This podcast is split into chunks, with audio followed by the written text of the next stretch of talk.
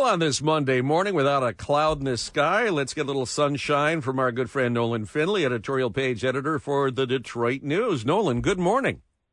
Good morning to you, Guy, and Jamie, Lloyd, and everybody else. So, New York Times, Siena College, out with a poll after we talked last week that shows that just how unpopular both Biden and Trump are. When you look at folks in the middle, that many more than willing to consider a candidate other than Joe Biden. When you put Donald Trump up against a generic Republican, would beat Biden by 10 points in Michigan and every battleground state. And vice versa. When you put a generic candidate in for Biden, they do much better against Donald Trump. What are we to do in a space where you've got two candidates that are that unpopular? Pick somebody else. I mean, there's nothing in our Constitution that says we have to elect a Republican or a Democrat when we go to the polls. Those parties are not embedded in our guiding document. Is that someone Joe Manchin? Please. Could be. I saw some articles yesterday.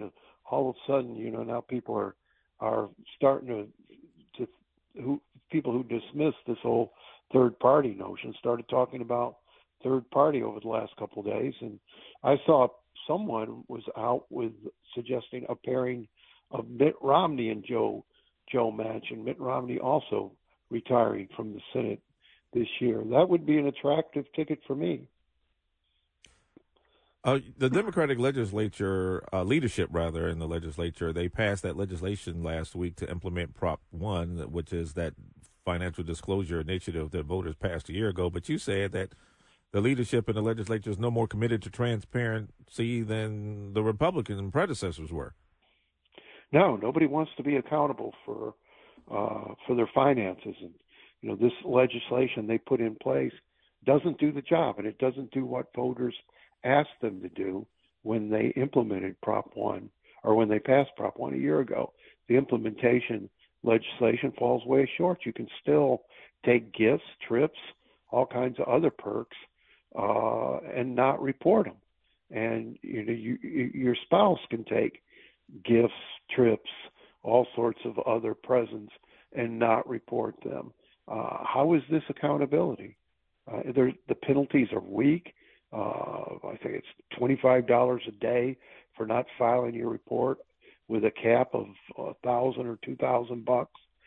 It has no teeth, and it's just a symbolic gesture to get this off their plate and let them go on vacation early. Nolan, your point of view about Green Township? It's small but mighty, 3,200 residents, but they recalled a lot of people.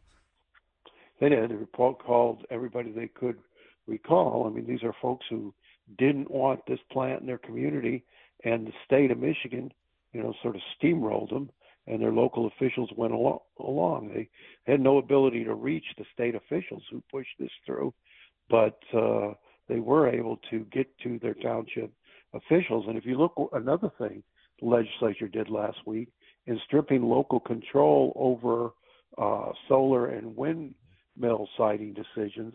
Right. I think there's going to be a price to pay for that, because people want control over what goes into their towns. And, that's sort of basic democracy that Governor Whitmer and the Democratic legislature took away from them last week. And the local communities will have no say in where these battery plants, windmill and solar plants, will have no say over where they go. Well, and there's also a question. I mean, heavens to Betsy, years ago, we would have recalled a board that wasn't pursuing jobs for our community. Now it's a little bit more problematic than that. What's interesting, Beth LeBlanc has a story in your newspaper today that 20% of Michigan lawmakers at some point have signed non-disclosure agreements with a state agency that keeps them from sharing information with taxpayers on economic development projects that are subsidized by taxpayers. Great piece. You've got to wonder who they work for. You tell me that, I mean, these are your employees, and you're telling me that they can't talk to you? I mean, one of the problems out there with this Goshen plant in Green Township was some of their local officials signed non-disclosure agreement. And these people didn't know for months that this plant was partially owned and probably fully controlled by the Chinese Communist Party. And folks don't want that in their backyard. And, you know, you've got to wonder what they're hiding, what all of these lawmakers who signed NDAs are hiding, and what right do they have to hide it from the people who pay their salary and the people who are funding these projects that are coming at hundreds of thousands of dollars per job. I mean, this is outrageous what the MEDC is doing in terms of cost per job. Nolan, you also said that the Republican Party is heading, looks like the Republican Party in Michigan heading towards bankruptcy, and that could be a good thing if the National Party comes in and kind of reorganizes things here. Well, something has to happen. I mean, good Lord, this is an awful situation for Republicans in Michigan. Their party is completely dysfunctional and now doesn't have the money even to pretend to be a political party. Michigan is very important in this upcoming election, and you'd think that the National Party would step in here. Rashida Tlaib's censure, your thoughts on that? Have we spoken to you about that yet?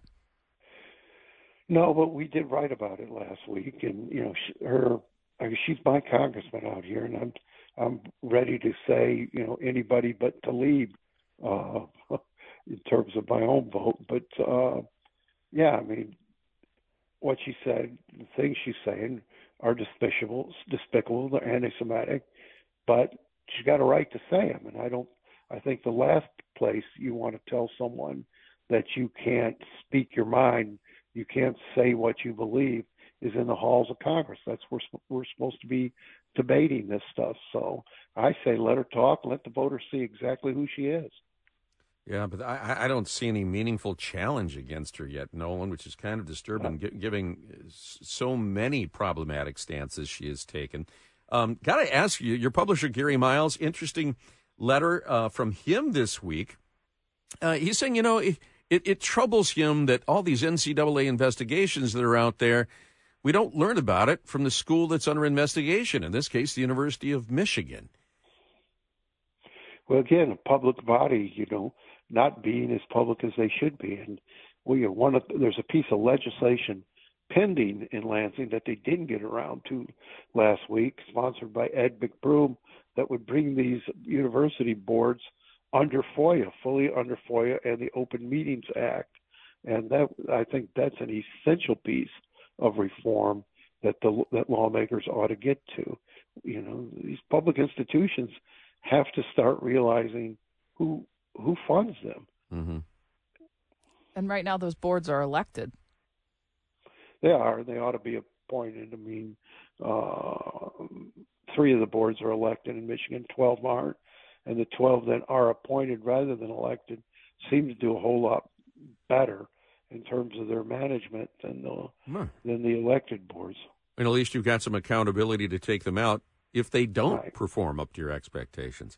Yeah, go ahead. Well, we're a little bit out of time, but we thank you for yours on a Monday. Yeah, because there's still a whole raft of stuff. I was just kidding. I know. Well, there's always next Monday. Hold it for then, when I'm sure will be yet another as the world turns. Take care, my friend.